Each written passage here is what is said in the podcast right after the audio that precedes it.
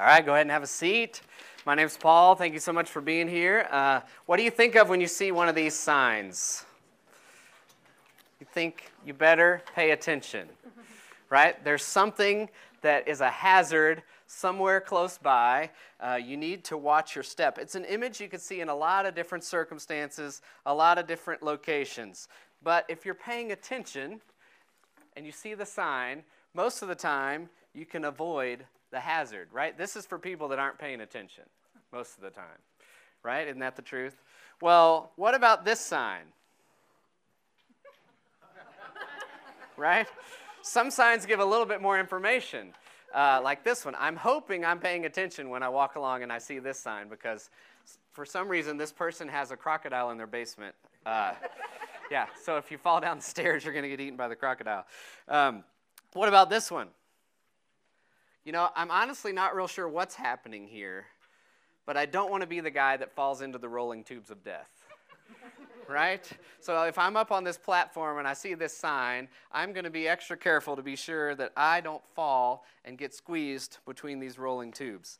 Um, there are lots of places where this command to watch your step is literally a matter of life and death. Like, for instance, if you saw this sign, you wouldn't gather up your friends and start a flag football game out in the field. right? This is a matter of life and death. This is real for a lot of people in a lot of places. There's still landmines that are active in different countries, and people can't go through certain parts of, of the fields in their area for fear of losing their life.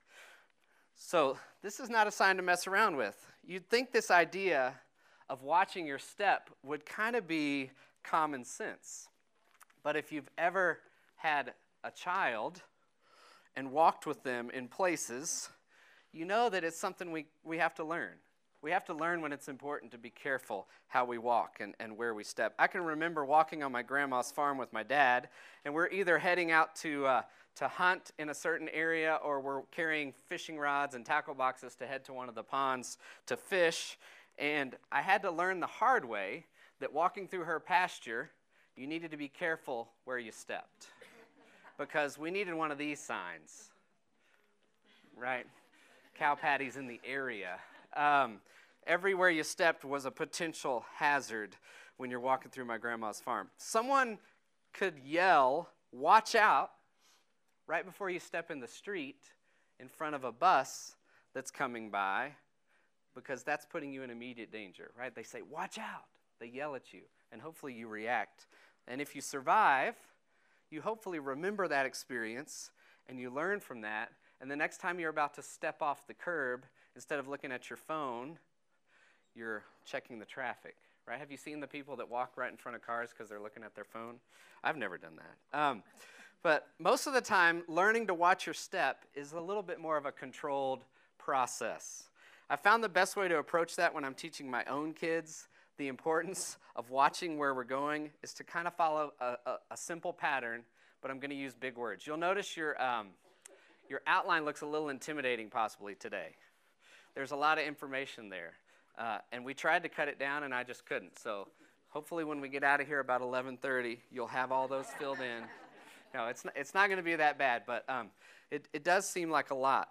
But it's a really important process from these five verses. And this pattern of teaching is admonition, explanation, and expectation. Now, of course, I don't sit my kids down and go, okay, now here's the admonition. They don't understand what that means. Here's the expectation. Here's the explanation. They don't understand what that means. But it's this process of teaching um, that we use to help people understand how to navigate something next time in a way that's better, how to make it internal so that they don't have to be told to watch their step. Because this command to watch your step is really important. Um, the explanation answers the question why, like our slide from before. The, the answer to why you should watch your step is if you fall down my basement stairs, you're going to end up in my crocodile's mouth. Um, that's the explanation. The, the expectation is if you follow the command, this is the result you can expect in your life. So you follow the command to watch your step. When you're going down my basement stairs, you're going to end up alive instead of losing a limb to my pet crocodile. that joke isn't getting old, is it? That's so funny. Uh, now, when Paul is writing to the Ephesians, he wanted them to know the incredible blessing of who they were in Christ. And then he gave them some principles for how that new identity would play itself out in their lives. And again, our series is called Know and Do. So the first three chapters, he talks about what you can know about who you are in Christ. Incredible, rich, um, understanding of our relationship with God and all the benefits that that brings into our life. And then he starts the do section. And right here in the middle of the do section, there's kind of this summary in verses 5, 15 through 20 of chapter 5. And that's our passage today, this little summary. And he follows this pattern of teaching. He has an admonition, he has some explanation, and then he gives us an expectation. So he has a command, he explains why it's important to follow that command, and then he tells you what the expectation is in your life if you follow that command, what your life will look like. And so it's a super important picture of how to approach our life as followers of Jesus. So before we dive into that passage today, let's pray. God, I thank you for today. I thank you that we have your word to teach us. I thank you that we have people like the Apostle Paul who can give us this command to watch out to watch how we walk, to watch where we step. And we can take that information and we can, we can hear his explanation, and then we can put that into practice and see those results that are expected when we do things your way. God, I just pray that in this room today, we would be open to hearing your command, to understanding the explanation, and then putting that into practice so we can see those expected results. We love you and we praise you. We thank you for this time together. In Jesus' name, amen. So, like I said, our passage today is Ephesians 5 15 through 20. It's going to be close to the end of your Bible. It's one of the thin books in the New Testament where Paul wrote to the church at Ephesus. If you need to use a Bible, they're in the seats in front of you, uh, underneath, or um, look on with a friend that's next to you. But uh, if you find Ephesians 5, uh, we'll be in 15 through 20. So let me read that for us. Paul says, Look carefully then how you walk, not as unwise, but as wise, making the best use of the time because the days are evil. Therefore, do not be foolish, but understand what the will of the Lord is. And do not get drunk with wine, for that is debauchery, but be filled with the Spirit, addressing one another in psalms and hymns and spiritual songs, singing and making melody to the Lord with your heart, giving thanks always and for everything to God the Father in the name of our Lord Jesus Christ. So, the first part of this teaching process, what was the big word I used? It's the admonition. Okay? The admonition. That's the command. And we see this in verse 15. He says, Look carefully then how you walk, not as unwise, but as wise. And there's two key concepts here there's the walking and there's the wisdom. Okay? Well, how do you walk? It's pretty simple. There's a repetition of steps, right? To go anywhere walking, you have to have a repetition of steps. And as you continue this repetition of steps, then you have a journey. Well, this is the picture that Derek gave us a few weeks ago when he had the old painted coat that Callie used when she was painting the house or something, right? I think Derek's responsible for quite a few of the stains too. But uh, they had, he had this old, comfortable coat, had stains all over it. It represented the old self. Do you remember that? And then he would take it off. He said, God told us to put off the old self and put on the new self. So he grabbed the new snazzy jacket that he got and he put on, right, the clean, nice new jacket. It represents uh, what God's called us to do put off the old self, put on the new self from Ephesians chapter 4. Well, putting off the old self and putting on the new self, that's taking steps in your walk. That's a spiritual step. When you repeat those steps, your walk becomes a spiritual journey. And this is what we're talking about when we're talking about walking with God. It's a constant process of putting off the old self and putting on the new as He continues to show things to us and convict us and teach us. So just put that picture in your mind of the, of the coats. And here's what it says in Ephesians 4 22 to 24 to put off your old self, which belongs to your former manner of life and is corrupt through deceitful desires, and to be renewed in the spirit of your minds, and to put on the new self, created after the likeness of God in true righteousness and holiness. So every time you submit to this process, Whenever you allow God to convict you and teach you and shape you, whenever you take off the old self and put on the new self, then you've taken a step in your walking with God. That's why we talk about at the end of the service do you need to take any next steps in your spiritual journey? Because that's what it's about. It's about taking another step in your walk with God. And as you repeat those steps, you go on a spiritual journey with Him. The second concept is wisdom. Uh, this brings us to the importance of not just where we walk, but how we walk. Wisdom is talking about the how. Uh, think of it like a tightrope walker. Have you ever seen a tightrope walker? They string that wire from one place to the other. Where they walk has been determined already, right? You're not going to take a new path when you're doing a tightrope walk. You're going to stay on the tightrope. But what are they thinking about the whole time? They're thinking about their balance. They're thinking about their next step. How far should I go? Does my foot have the grip I need before I transfer my balance to my other foot?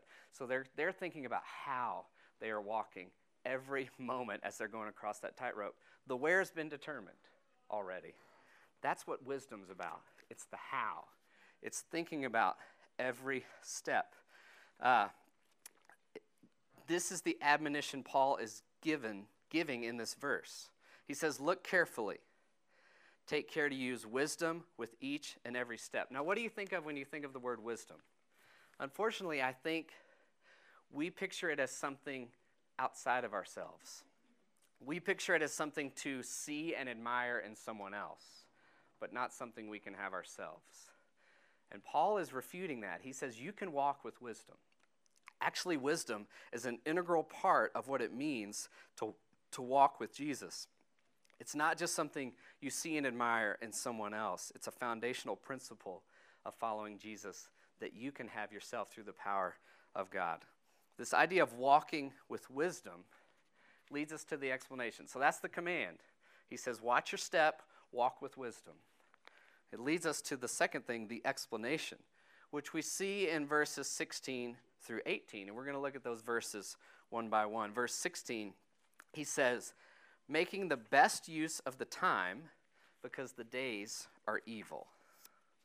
Now, as I was preparing for today and I was reading different commentaries and, and studying what people thought uh, about this passage, I felt a little bit convicted because I had in my mind exactly what this verse means, and I've thought about it that way my whole life. And then I think God said, You might have it just a little bit wrong. And so there's a little bit of misunderstanding, I think, of the purpose behind this verse. At least there has been in my life. Let me explain. Um, what Paul's saying here is we need to understand the character of the world around us, the character of the life that we are dealing with when we're living here in this world. He's beginning to explain again what it means to walk with wisdom. And he starts by saying that the evil days create opportunities. And this is the part I had messed up. He's not talking about just proper time management and how it's important to, to be sure all your minutes are figured out. That's an important part of it so that you, you'll be free and able to say yes to God when he, when he brings things to your heart. But his primary concern can be figured out when we truly understand the meaning of the phrase making the most of. When he says making the most of the time because the days are evil, the word that he uses there for that phrase is the same one that's used in other parts of the New Testament for the word redeeming. So he means redeeming the time. Redeeming means to buy up. So to, to buy up the time because the days are evil. Now, think about it this way it's like going shopping and you're looking for things on sale because you know they won't last long. And so you're going to take advantage of that opportunity. You're going to buy up the thing on sale to, to make the most of your time out shopping. It's a similar idea. I have to do that because I'm such an average person that if anything goes on sale, my sizes are always gone first because it's like the most popular size. Um, in some ways, I wish I was a little, you know, not average, whatever. But uh, I have to get there first in order to, to make the most of those sales. Um, that's the word he uses here. Walking wisely means that we redeem the opportunities created by the evil days in which we live redeem the opportunities created by the evil days in which we live. Now, that's kind of an uh oh moment because it seems a little opposite to the way a lot of Christians view the evil of our day. Don't we mostly view it as an obstacle or a source of defeat or pressures that make it unable for us to live as Christians? But Paul says the evil of our day, which is against us, it is against us, it actually makes the opportunity of redemption possible. Because if we weren't under pressure, how could God manifest his grace in our lives?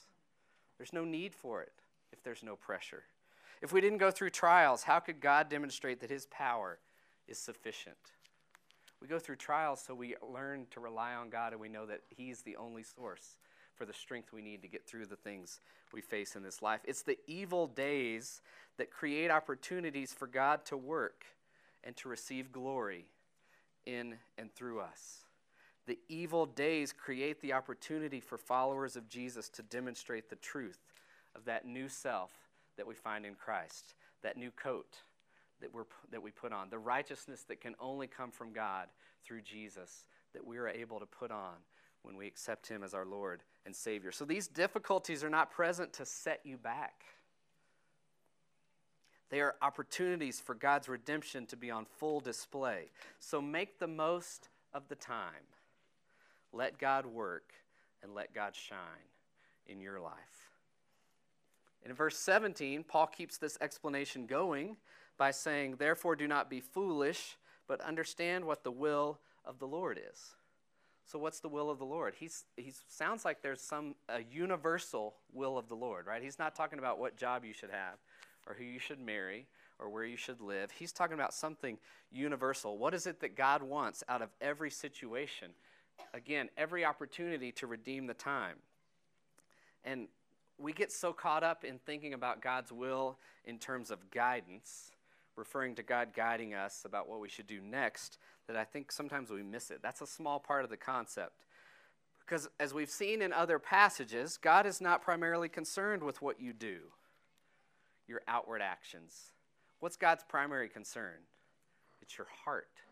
It's the inward person. It's who you are becoming as He continues to convict you and teach you, as you take those steps that we talked about. He's much more focused on who you are because when the inward person is sorted out, the outward actions take care of themselves. Right? If you're just worried about the actions, then you're just pretending. It's the inward person that changes. And as the inward person changes, then the outward actions take care of themselves. What you do is actually a relatively simple problem compared to straightening out who you are. and God wants to straighten out who you are. And that's what Paul is talking about in this verse. Not trying to get guidance about where to go or what to do next, but remembering in every situation that God is seeking to shape us more to his likeness, to be more like his son. God doesn't waste any opportunity to teach us, convict us, and shape us into who he wants us to be. Why? So that he receives glory which is to the benefit of the world. So God changes the inward person so that the outward actions flow, so that the world sees His glory, His power through us. God's selfish in this way, right? All the glory belongs to Him. And so when, when the world sees His glory in and through us, that's how He's designed it to be, for them to see the difference that He makes in our lives, uh, so that they understand their need for that same difference.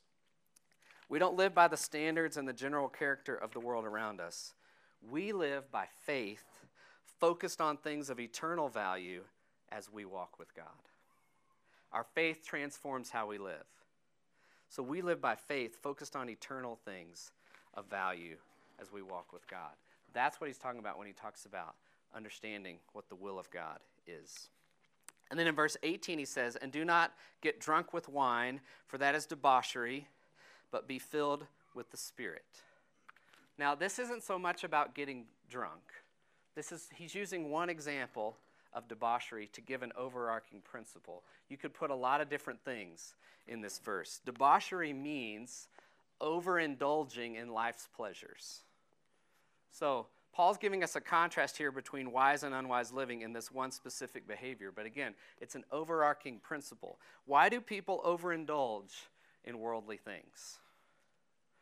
Why do we feel the need to overindulge, to, to do this thing, this word, debauchery. To fill an inner emptiness. Right?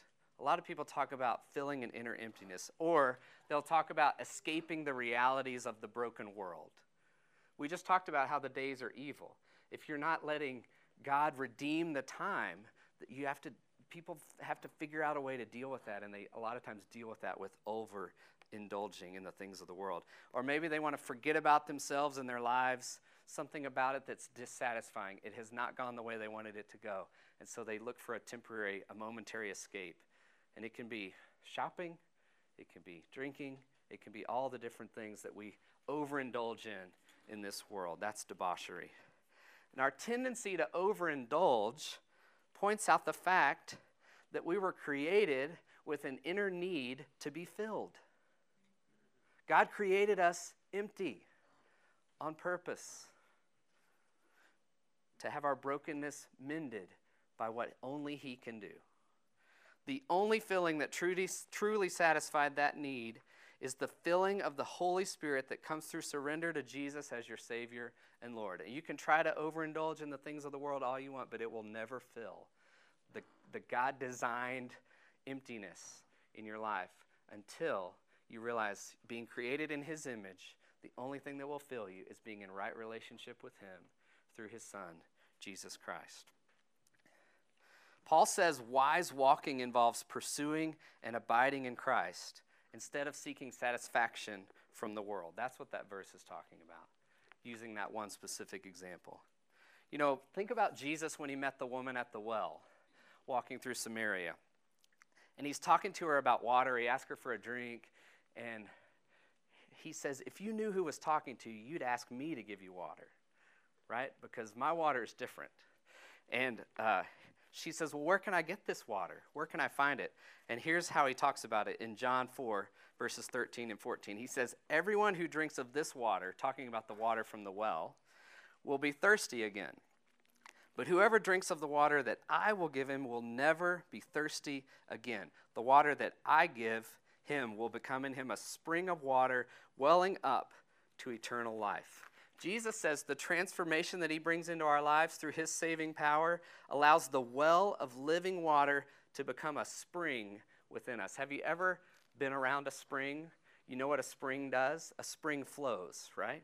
It never stops. It has some sort of source that we can't see, and it's a never ending flow. That's what he's talking about here. The living water, the well is within you. That is the Holy Spirit.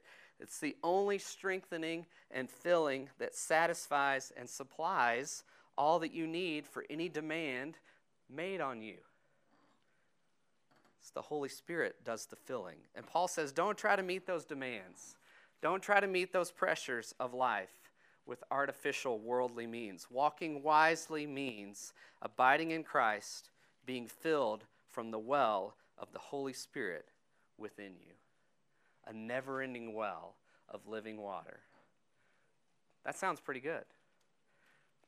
So, don't do it the world's way, do it God's way, and it's a never ending well of living water. Now, so that's all the explanation. He says, walk wisely, and here's, uh, here's why, now let's see what the expectation is. If you do those things, what should your life look like? What's the expectation?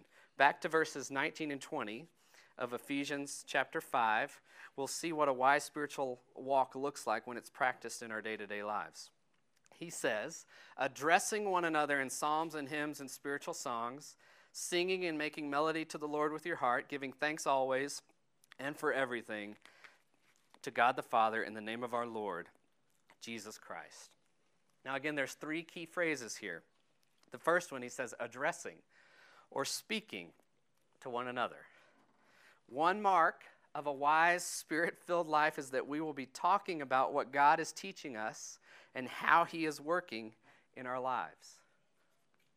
You're going to be talking about what God's doing. There's going to be something going on in you as you abide with Him, as you walk with Him, as you put off the old self and put on the new self and continue to repeat those steps. Things are going to be happening in your life that we want to express, that we want to share, that we want to include others in on. So speaking to one another. Paul says it another way in Colossians 3:16. He says, "Let the word of Christ dwell in you richly, teaching and admonishing one another in all wisdom, singing psalms and hymns and spiritual songs with thankfulness in your hearts to God."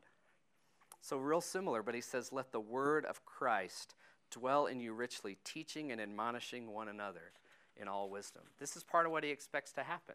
As God moves in our lives, as we live in community, that information gets shared and we sharpen one another as we, uh, as we talk about what God is doing, how He's moving, how He's growing us and our faith. It's another example of why community and relationships are so vital for followers of Jesus. This pursuit of wisdom is not something you're meant to do on your own.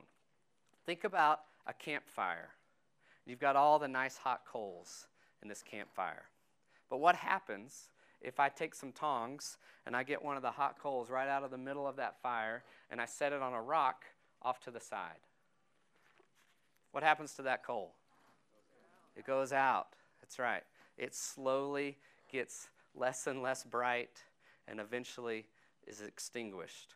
Now, if I grab it and stick it back in the fire, it can fire right back up, can't it? It's a good illustration of how followers of Jesus should live out their faith. As we live out our faith together, as we share with one another what God is doing and how He's working, it's like that, that fire. If we put ourselves off to the side on a rock, it's really hard to keep it going. It will slowly dis- diminish and extinguish. So, we need each other, and we see that expressed over and over in Scripture. The second key phrase here is singing and making melody to the Lord with your heart. Thank goodness it says with your heart, right? you'll, you'll get that later. Uh, thank goodness it says with your heart, but that's, that is important. It's not just about singing songs. It's not just about making noise. We, sometimes when we start our rehearsals, I say, okay, let's, let's make some coordinated noise because, you know, we'll be like warming up and it's just all over the place. Coordinated noise is all music is, right? It's noise done together in a way that's pleasing to the ear. That's not what it's talking about. It's talking about um, something inside us. You know, the, the first one was encouragement that we find and give to one another by expressing what we're learning and how God is working. This second one is an inward bubbling up. It's an overflow of our faith. When we're abiding in Christ, when we allow our filling to come from God, from that well of the Holy Spirit, then it overflows. It's the underlying peace and confidence that only comes by submitting everything to God's control. Singing and making melody to the Lord with your heart, your life becomes a song of worship as you walk with God in faithfulness and wisdom. Your life is a song. That was actually a song a few years ago. Let my life song sing to you. Our life becomes the song when we're singing and making melody with our heart when we're walking in a way that gives God um, honor and glory. It leads to an outward expression, it overflows to those around us. It's noticeable. And that leads to this last phrase giving thanks always and for everything. Always and for everything. Now, I don't know if you've ever gone out to eat with a bunch of small children. I have. Um, I've gone. I've done that a few times. We were in a Sunday school class at one point in our lives, and it seemed like all of us had two kids under the age of four. And we used to always go out to eat, and slowly we started messing it up by having kids. You know, we, we were all friends before we had kids, and we went out to, to lunch all the time. And then the kids started coming along, and eventually this group of 10, these five couples, we couldn't go out to eat anymore because we needed a table for like 26, and the restaurant would basically shut down because of all the nonsense from the kids. But it brings to mind a funny moment. You know, when you're saying the blessing, when you're saying thank you to God for the food, can you imagine saying thank you to God for the food? As soon as you say amen, your kids start telling you how much they don't like what they're getting. I hate this. I hate broccoli, right? I'm not going to eat that. And you're paying $8.95 for the child's plate, and that's a little frustrating. Um, so they start talking. You've just said, Thank you, God, for this blessing. Thank you for this food. And the first words out of their mouth when you say amen are how much they hate whatever it is, how much they're not going to eat whatever it is. Well, A wise, closely abiding spiritual walk with Jesus gives thanks always and in every situation, even when you've got broccoli. Right? Even when life isn't going the way you think it should. Because we know God has purpose in all things. We know that He never wastes an opportunity to teach us, convict us, and shape us. We know that's His will so that the world around us can see the difference that God makes in our lives. We thank Him even for the hard, messed up stuff. Remember, the evil of our day creates opportunities for God to show up. It's true even in our own lives. One of the more noticeable ways that walking wisely with God it shows up in this exact scenario when life from the world's perspective isn't treating us right, when we encounter the inevitable pain and heartache that's associated with this broken world, and still, as followers of Jesus, we're able to give God thanks because of who He is and because of who we are in Him when we understand the first three chapters of Ephesians and all the spiritual blessings that we've received by knowing God through Jesus Christ, we're able to walk wisely, giving thanks to God for everything, even the hard, messed up stuff. It's a sign of walking with Jesus and being filled by the power of the Holy Spirit that you're able to give thanks even when things aren't right from the world's perspective. And so, Paul tells us to watch our step, to live wisely. And I'm going to give you a big, long summary, and I hope it, it, it, connects. But he says, by making the most of opportunities to see God's redemption at work, allowing God to mold and shape our character for his glory, looking only to him as our source of purpose and fulfillment. That's the explanation. And the expectation is the transformed, wisely walking life will be characterized by encouraging one another with expressions of God's truth, an overflow of peace from within that can only come from God, and an attitude of thanksgiving in every situation because we know God's in control and we know we can trust Him. So, in this second half of Ephesians, he gives several practical examples of how that transformed life of a Jesus follower plays out. Some more specific, like last week. And in the weeks to come, we'll see some more specific examples of what it is we're supposed to do. But right here, in these five verses, he gives us this incredible summary that applies to all of life. Let me say it one more time. We, we watch our step and live wisely by making the most of opportunities to see God's redemption at work, allowing God to mold and shape our character for His glory, looking only to Him as the source of purpose and fulfillment. The transformed, wisely walking life will be characterized by encouraging one another with expressions of God's truth, an overflow of peace from within, and an attitude of thanksgiving in every situation. Just like kids learning to walk through a pasture, we have to learn how to walk wisely. And Paul takes this opportunity to teach us what that looks like for the Christian life. And again, the summary is in Ephesians 4 of what this journey is. He says, Put off your old self to put on the new self created after the likeness of God in true righteousness and holiness. That picture of the coats, I hope that sticks in your head for a really long time. Put off the old self, that old comfortable jacket that you've done all your life in. Put on the new self, the one that God's given you of righteousness and holiness, so that you can walk wisely, allowing God to shape you and make an impact to the world around you as His glory is revealed uh, in the work that He does in you. Let's pray together. God, I just thank you so much for today. I thank you that we can talk about walking with you. I thank you that because of your son Jesus, we even have the opportunity of being right, of being called sons and daughters, of being full heirs with you, uh, uh fully adopted into your family. God, of knowing the truth of who you are and, and what you've done, and, and because of that, who we are and who you've made us. And so, God, I just pray that today, as we think about our walk, we would allow you to show us maybe places where we can grow, places where we can be more of who you've called us to be. God, I pray in these next few moments, no one would say no to what you call them to do, but that they would react and respond to you.